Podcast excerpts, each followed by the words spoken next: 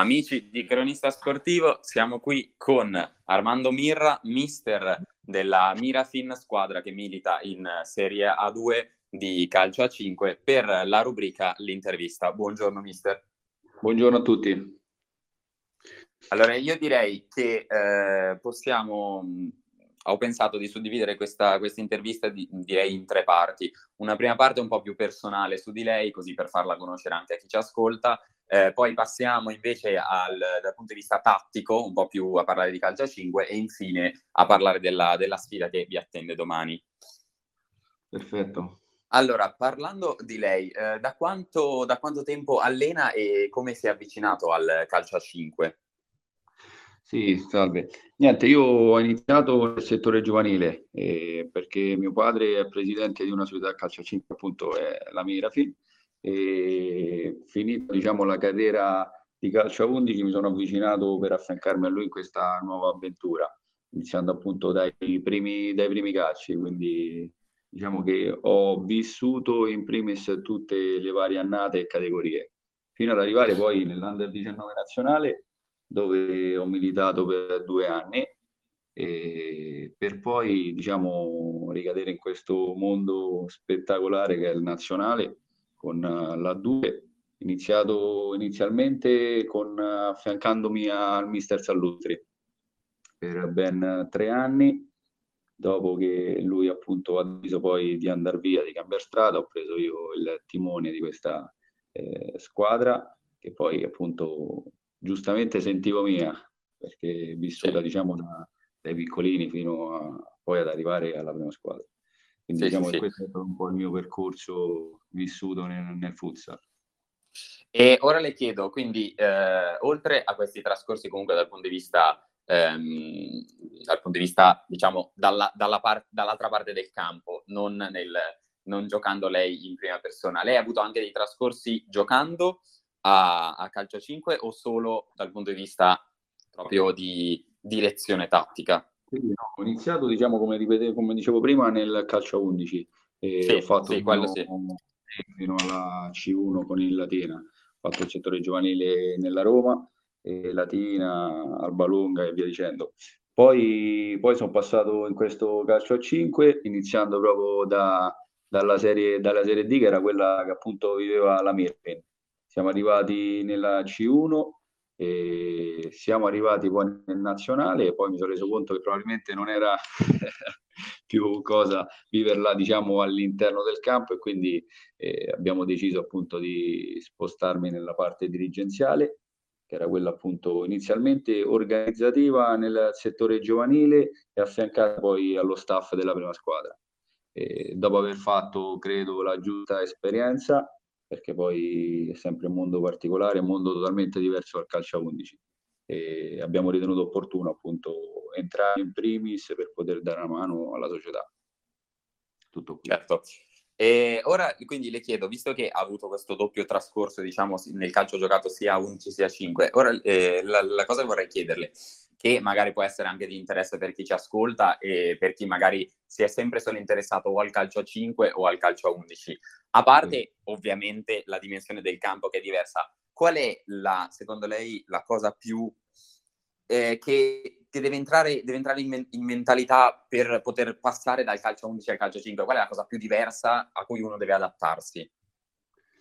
Ma credo che in primis sia una cosa, il viverlo in primis, perché il calcio a 5, sono sincero, inizialmente vedevo uno sport, secondario, uno sport, di contorno, ma il fatto poi di poterlo vivere direttamente mi ha appassionato in una maniera strepitosa, perché a differenza del calcio c'è uno sport che non ti lascia momenti di pausa e quindi sempre lì può succedere qualsiasi cosa fino all'ultimo secondo e i tempi totalmente diverso, quindi è questo che in primis mi ha appassionato forte a questo sport, ti lascia sempre quel senso di tesa, di sorpresa fino all'ultimo, con tempi totalmente diversi di quelli sono quelli del calcio a 11. Quindi reputo questo sport veramente appassionante. E ora che invece lei si siede sulla panchina, diciamo, si sente ancora, quando magari vede la sua squadra giocare, le vengono ancora quelle emozioni che provava da giocatore, immagino, quindi quella tensione. Sono le stesse identiche vissute in modo diverso, perché a volte poi veramente verrebbe voglia di mettersi la maglia e aiutare i ragazzi, però poi lì bisogna essere con la mente lucida e dover capire che si ricopre un altro ruolo, quindi il nostro obiettivo è quello di trasmettere al 100% quella che sono le nostre idee, le nostre emozioni in modo positivo, per rendere poi il giocatore e metterlo in condizioni ottimali per poter affrontare ogni singola situazione. Sì, e proprio parlando di questo passaggio da giocatore ad allenatore, io ora le chiedo, magari se un ragazzo si rendesse conto che ormai il suo tempo nel calcio giocato l'ha fatto e volesse passare alla panchina, lei cosa gli consiglierebbe e soprattutto come ha vissuto questo cambiamento? Se è stato faticoso adattarsi o se comunque, avendo già giocato e avendo vissuto questo mondo, si è trovato comunque subito nel senso a suo agio? No, l'impatto iniziale, sono sincero, è dura, perché poi ancora ad oggi, appunto, le confesso che la voglia di ritornare in campo, nonostante poi l'età, c'è sempre, perché poi chi ama questo sport, il viverlo direttamente col pallone in mano ai piedi è qualcosa di indescrivibile. Però poi ci si fa l'abitudine, vivendo appunto, come dicevamo prima, le emozioni in modo diverso, con l'obiettivo appunto di trasmetterle alla propria squadra e fare in modo che le esprimano loro le mie personali emozioni e sensazioni. Quando poi questo riesce è proprio l'apice del... Sì. Tutto qui. Immagino anche comunque una grande soddisfazione, nel senso vedere poi la squadra girare bene, giocare secondo magari quello che si aveva in testa, quando si riesce a portarlo nella realtà e a fare in modo che la squadra giochi proprio in quel modo, credo sia anche fonte poi di soddisfazione. Sì, di grande soddisfazione, diciamo che è uguale a quella che poi si viveva nel momento della partita, in versione da giocatore, quando si segnava una rete oppure si arrivava appunto a conquistare 3 punti. Si vivono emozioni diverse, però sì, il fatto che poi la squadra rispecchi poi le proprie idee, i propri pensieri, è quello, diciamo, l'obiettivo, e si lavora per questo. Certo.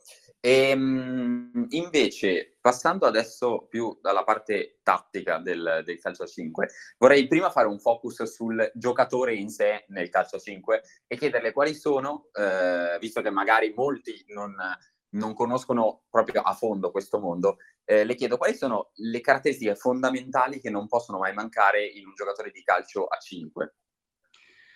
L'intelligenza e la lettura di gioco, perché poi è uno sport che si sviluppa in pochi istanti, è uno sport che in pochissimi secondi deve avere la lettura e la decisione giusta, valutare i movimenti dell'avversario, della difesa, cioè in pochi secondi deve avere una lettura e una visione di quello che sta accadendo. Quindi in primis diciamo veramente l'intelligenza e la velocità di lettura di quello che sta accadendo, perché in questo sport non bastano i piedi buoni, perché poi non ci sono i tempi per poter sviluppare quello che si vuole. Tra l'altro, mi corregga se sbaglio, ma credo anche che il senso di posizione, giocando in un campo così comunque piccolo, e molte volte vediamo anche che proprio il confine tra il campo e il muro è piccolissimo, quindi anche sapere dove posizionarsi al meglio è fondamentale, perché poi appunto il giocatore intelligente sa dove posizionarsi e in che modo posizionarsi, appunto perché gli spazi sono veramente ristretti, i piccoli particolari sono quelli che fanno la differenza. È il mio obiettivo, infatti, in primis lavorare proprio su questo. Noi siamo una squadra che lavora molto sulla fase difensiva, proprio perché bisogna far capire ai giocatori quello che è veramente lo sviluppo del gioco, quello che può accadere, prepararli, diciamo, a quello che può accadere nel match, perché poi i tempi di pensiero sono veramente limitati. E ora, visto che abbiamo parlato adesso di caratteristiche fondamentali che non possono mancare, ora le chiedo invece dal punto di vista proprio per fare il salto di qualità, cosa serve a un giocatore per proprio, diciamo, fare quel passo in più che lo fa diventare un perno importante della squadra? Professionalità e sacrificio. Io, appunto, come dicevo prima, ho lavorato con il settore giovanile per parecchi anni, però ci sono parecchi ragazzi molto bravi tatticamente, tecnicamente, ma poi ricade il problema più grande, che è quello, diciamo, della testa, della voglia effettivamente di poter far bene, si dice poi nello sport, ma poi questo ricade anche nella vita. Se si crede veramente in qualcosa, bisogna crederci fino in fondo e fare quei giusti sacrifici che poi ti permettono di poter arrivare all'obiettivo. Chiaro. Ora invece, allargando un po' di più il focus, abbiamo parlato del giocatore in sé, ora le chiedo invece dal punto di vista della squadra. Ovviamente immagino che i punti fondamentali siano sempre l'armonia del gruppo e la forza, sì, nel senso anche di trovarsi l'uno con l'altro. La cosa fondamentale, appunto, che io ripeto anche sempre, ragazzi, è il gruppo. Perché poi sì, avere molte individualità oppure il campione di turno, ma in questi sport di gruppo, come non solo nel calcio a 5, se non si crea prima un bel gruppo, credo che raggiungere gli obiettivi sia veramente veramente difficile. Diciamo che questo è il nostro primo obiettivo di questa stagione, perché poi diciamo che a livello di rosa, confrontandola ad altre realtà, diciamo che a noi è inutile nasconderlo, manca qualcosa, però quello che ho sempre detto ai ragazzi, l'importante è fare gruppo, si scende in campo sempre 5 contro 5. Loro hanno anche dimostrato in molte occasioni, quindi è il obiettivo il trasmettere di non mollare mai a livello di gruppo. L'unione fa la forza, e quindi questo in questo caso è proprio vero. E tra l'altro, poi parlando di rosa e di gruppo, un'altra domanda che mi viene da chiedere, anzi altre due, ma direi di affrontarle una per volta. La prima è proprio sul gruppo che avete. Comunque ci sono tanti, come in altre squadre ovviamente di calcio a 5, ci sono anche tanti giocatori con nazionalità diverse e origini diverse e proprio anche storie diverse, quindi io le chiedo come si fa dal punto di vista proprio suo a tenere unito questo gruppo e a riuscire a farli trovare quella sintonia giusta? È l'inserimento graduale dei singoli giocatori, perché è solito poi avere una base, diciamo nel nostro caso dei ragazzi italiani, ma diciamo rappresentargli questi inserimenti come un lato positivo sia per il gruppo che per il singolo giocatore, perché poi alla fine sono tutti ragazzi che portano esperienze diverse, culture diverse e capacità diverse, quindi credo che si possa vedere solo come un lato positivo. Assolutamente sì, sono pienamente d'accordo con lei. E la seconda domanda, forse mi ha già risposto, però comunque le chiedo lo stesso, era più incentrata su, in caso di nuovo arrivo a gennaio, con la finestra dei trasferimenti, come si riesce ad inserirlo già a stagione inoltrata e a immetterlo nella realtà di una nuova società. Però credo sia già quello che mi ha accennato, cioè con l'inserimento graduale. Sì, graduale, con appunto una presentazione di un qualcosa di positivo, quindi è tutto nel come porle la situazione e il soggetto, quindi fa sempre per migliorare il contesto. Sì. Invece, arrivando poi a parlare della squadra più in generale e del momento, comunque una stagione difficile, però ho anche rivisto la sua intervista prima della partita con Pescara e mi sembra che lei abbia detto che comunque anche ogni gara contro una squadra più forte serve sempre per dare prova di voi stessi e per comunque insegnare qualcosa ai ragazzi. Quindi è così che affronterà anche la sfida contro Benevento? Sì, ogni partita, diciamo che a livello anche di gruppo è costruttiva, e noi abbiamo fatto risultati che poi inaspettati, sia positivi che negativi. Noi abbiamo fatto punti con delle prime in classifica e poi siamo ricaduti in alcuni tranelli con squadre che poi erano lì sotto a lottare con noi, quindi ogni partita è a sé.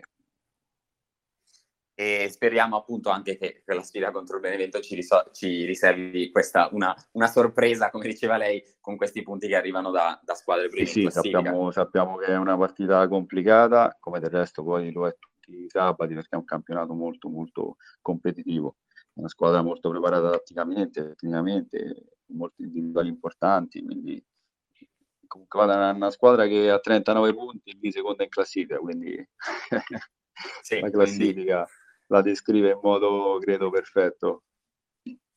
Però c'è anche da dire che sono a volte queste sfide da, diciamo, Davide contro Golia, molto spesso l'esito non è così scontato.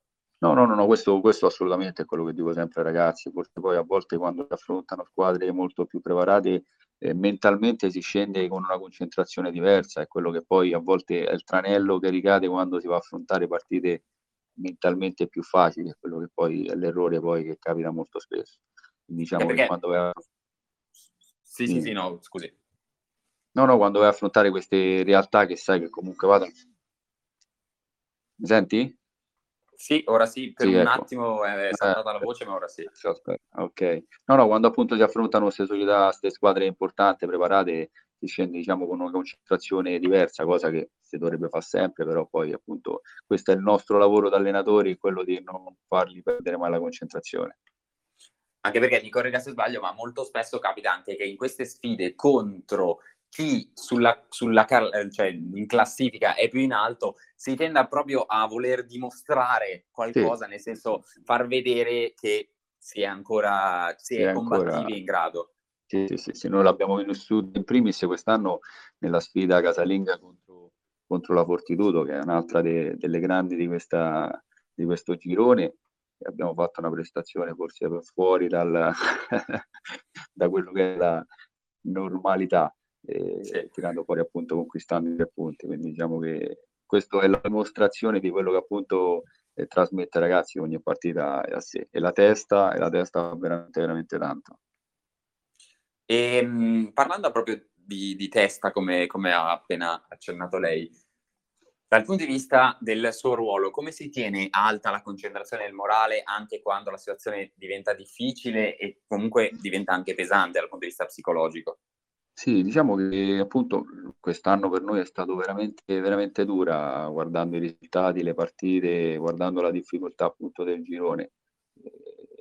Però la nostra fortuna, forse la capacità non solo mia ma anche dello staff, dell'ambiente, partendo dal presidente, è quello di appunto di trasmettere sempre la massima tranquillità e continuare a lavorare per dimostrare appunto che il progresso e il miglioramento c'è giornalmente, quindi si fa questa crescita costante, appunto perché noi lavoriamo anche con molti giovani, e quindi il vedere poi questa crescita costante, nonostante poi a volte molto spesso i risultati non arrivano, per loro è modo di concentrazione, voglia di continuare a lavorare su quello che è l'obiettivo nostro, che è stato già inizio stagione, quella della salvezza.